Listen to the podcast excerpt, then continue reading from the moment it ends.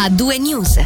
In primo piano l'emergenza migranti. Non possiamo risolvere noi tutti i problemi della Confederazione. Il Ticino ha già accolto più richiedenti asilo del dovuto. La caserma di Losone non verrà riaperta. Ora tocca agli altri a partire dai cantoni della Svizzera centrale. In sintesi è quanto dichiarato ai nostri microfoni dal direttore del Dipartimento delle Istituzioni. Norman Gobb, in seguito alla comunicazione della SEM, la segreteria di Stato della Migrazione, infatti ha reso noto che i centri federali per richiedenti asilo sono al limite delle loro capacità e i trasferimenti negli altri cantoni verranno accelerati. Sentiamo proprio Norman Gobb in un passaggio dell'intervista di Angelo Chiello che vi proporremo in maniera più diffusa fra poco più di mezz'ora preoccupa il fatto che dopo dieci anni dalla prima volta che ho affrontato questo tema la Confederazione non l'ha ancora risolto, avendo già un'accoglienza federale sul nostro territorio, il Canton Ticino sarà toccato in maniera inferiore rispetto ad altri cantoni che i centri federali non le avranno. Ci sono altri cantoni, se penso in particolar modo alla Svizzera centrale, lì i compiti non sono stati fatti, una maggior disponibilità di posti non possiamo garantirla in questo momento proprio perché abbiamo già un elevato numero di ucraini rispettivamente ai centri federali nel Mendrisiotto e questo è già un contributo essenziale iniziale alla gestione migratoria. È una questione di parità di trattamento. Quei cantoni che non hanno i centri federali devono farsi loro questo carico, ma non possiamo risolvere noi tutti i problemi della Confederazione, è un aspetto di solidarietà. Vogliamo chiarimenti da parte della Confederazione. Parliamo ora di formazione professionale. Il direttore del Dipartimento Educazione, Cultura e Sport ha avuto un incontro con il presidente dell'Associazione Industrie Ticinesi, Oliviero Pesenti, per discutere delle proposte avanzate da Haiti per rinnovare la scuola dell'obbligo ticinese. Haiti, nello spirito di indirizzare le scelte dei ragazzi e delle ragazze del, della scuola dell'obbligo verso un futuro professionale, incoraggiava lo spostamento dell'orientamento scolastico dalla divisione della scuola a quella professionale. Fra meno di mezz'ora vi proporremo l'intervista completa con il direttore del DEX Manuele Bertoli. Qui ne sentiamo un passaggio. Abbiamo avuto un contatto diretto, io ho incontrato il presidente di Haiti, Pesenti, più qualcun altro, assieme anche al capo divisione della formazione professionale, abbiamo discusso sul loro piano quando non era ancora, diciamo così, aggiustato l'ultima versione e discusso anche di questa questione del cambiamento dell'ufficio, che per noi non è una misura ragionevole per almeno due motivi. Il primo è perché non è spostando un ufficio da una divisione all'altra, amministrativamente cambiano le cose. Secondariamente perché l'ufficio dell'orientamento orientamento scolastico e professionale, prima di tutto agisce verso i ragazzi delle scuole medie, quindi è normale che sia sotto la divisione della scuola. Il più grande numero di orientatori sta nelle scuole medie e deve lavorare in quel settore lì perché è a quel livello che si orientano i ragazzi. Poi lavora anche naturalmente con gli adulti, non si ferma alle scuole medie, non si ferma anche alle scuole eh, post obbligatorie dove c'è bisogno di un orientamento, di, una, di un riorientamento, però il suo principale lavoro è sui ragazzi dagli 11 ai 15 anni, quindi l'obiettivo è condiviso. Poi naturalmente la scelta professionale viene fatta dai ragazzi, dalle ragazze Ora parliamo brevemente di cronaca giudiziaria. Ci sarà verosimilmente un altro processo per l'incendio al White di via Nassa a Lugano. L'avvocato del titolare della boutique, Bruno Balmelli, ha annunciato l'appello al tribunale di primo grado dopo la condanna venerdì scorso a quattro anni interamente da scontare per incendio intenzionale e tentata truffa. A darne notizia la RSI. Voltiamo pagina, scendiamo in piazza contro la Lamal. È con questo slogan che Forum Alternativo alternativo intende organizzare una manifestazione di massa cercando l'appoggio di altri partiti e associazioni. La rivendicazione è sull'aumento dei premi di cassa malati sostenendo il potere d'acquisto dei cittadini.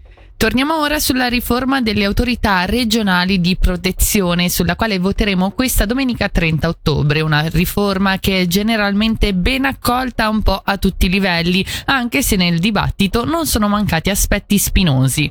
In pochissime parole, l'obiettivo di fondo è creare le preture di protezione, portando ciò che attualmente è un'autorità amministrativa nelle mani dei comuni ad essere un'autorità giudiziaria in mano al cantone e questo comporterà la perdita come figura del delegato comunale, perciò per i comuni sarà importante trovare un modo di mantenere il loro ruolo di prossimità. Su questo punto critico sentiamo il presidente dell'Associazione dei Comuni Ticinesi, Felice da Fond vengono ridefiniti un po' i compiti perché un conto è la prevenzione che è e rimane di competenza dei comuni. Ogni comune potrà e dovrà adeguare il proprio intervento di prevenzione tenuto conto delle sue condizioni sociali, finanziarie, geografiche e quant'altro. Quindi la prevenzione è e rimarrà dei comuni. La presa a carico, quindi l'intervento dell'autorità di protezione sarà invece a livello cantonale. È vero che qualche comune, soprattutto i piccoli comuni, hanno espresso questa importanza del tenere comunque vivo questo rapporto e chiaramente la sfida sarà anche quella di attualizzare nel miglior modo possibile la figura del delegato cantonale, ma ciò che è di competenza cantonale dovrà essere gestito dal cantone, quindi se vi saranno anche delle misure sarà il cantone a doverle assumere finanziariamente, fermo restando eventuali recuperi. Il comune dovrà essere un'antenna attenta a quelli che sono i bisogni di prossimità e quindi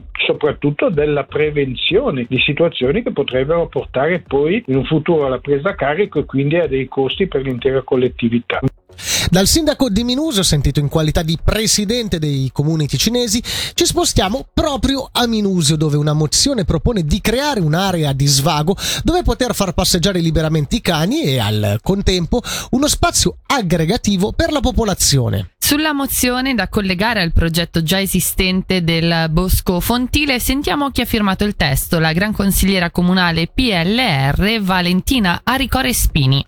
Sostanzialmente la, la, mozione è nata in quanto sia io che la mia collega Karin Boissona siamo proprietari di cani, tutte e due viviamo ovviamente a Minusio, siamo sempre mh, mm, più eh, consce che all'interno del, del, comune di Minusio manchi un'area di svago per, per, i nostri amici a quattro zampe. Siamo chiamate spesso da amici e conoscenti che ci chiedono quando Minusio potrà creare un, un'area del genere. Eh, quindi la nostra idea nasce rispondere a un fabbisogno del cittadino sostanzialmente. Abbiamo trovato un'area interessante per poter fare una, un'area svago e un, un luogo di, di, incontro per i cittadini, quindi non solo per proprietari di cani. Quest'area è limitrofe a un altro progetto che dovrebbe partire nel comune di Minusio che è il Bosco Fontile, quindi andrebbe a concludere una passeggiata pedonale che è già presente all'interno del comune. La nostra idea nasce come conclusione di un percorso che parte dal, dal, dalla collina e arriva fino al, al, al, lago sostanzialmente. La nostra società si trova a indirizzarsi verso un, un mondo più individuale, quindi non più di aggregazione e quindi mm, la, la forte nostra mozione è proprio quella di cercare un punto, un luogo in cui persone sole, famiglie, anziani, giovani possono ritrovarsi e condividere delle esperienze, che sia una passeggiata piuttosto che condividere delle idee e fare quattro chiacchiere, quindi ritrovare un posto aggregativo, un posto di aggregazione all'interno del comune.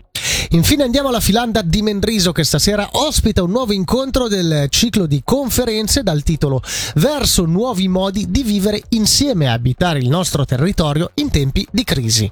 L'evento si terrà questa sera a partire dalle 20.30. Gli incontri sono promossi dall'Istituto Internazionale di Architettura in collaborazione con il Dipartimento del Territorio e mirano ad approfondire il tema del territorio e del vivere il territorio dopo l'esperienza della pandemia. Questo con l'intento intento anche di cogliere le percezioni della popolazione sul tema. Ci dice di più Luca Crosta della comunicazione dell'Istituto Internazionale di Architettura nell'intervista di Federica Bassi. Il tema principale è sempre il vivere assieme, però appunto ogni serata l'ha declinato e lo declinerà in maniera diversa a livelli eh, diversi. Per i prossimi incontri andremo a parlare di eh, rigenerazione urbana, andremo a parlare di eh, socialità dei quartieri. Negli incontri incontri precedenti, sempre con questo focus sul post periodo pandemico, siamo andati a, a parlare del vivere nelle regioni periferiche, eh, diciamo abbiamo discusso pensieri attorno a un ritorno delle persone in zone diciamo discoste nelle valli eh, dove appunto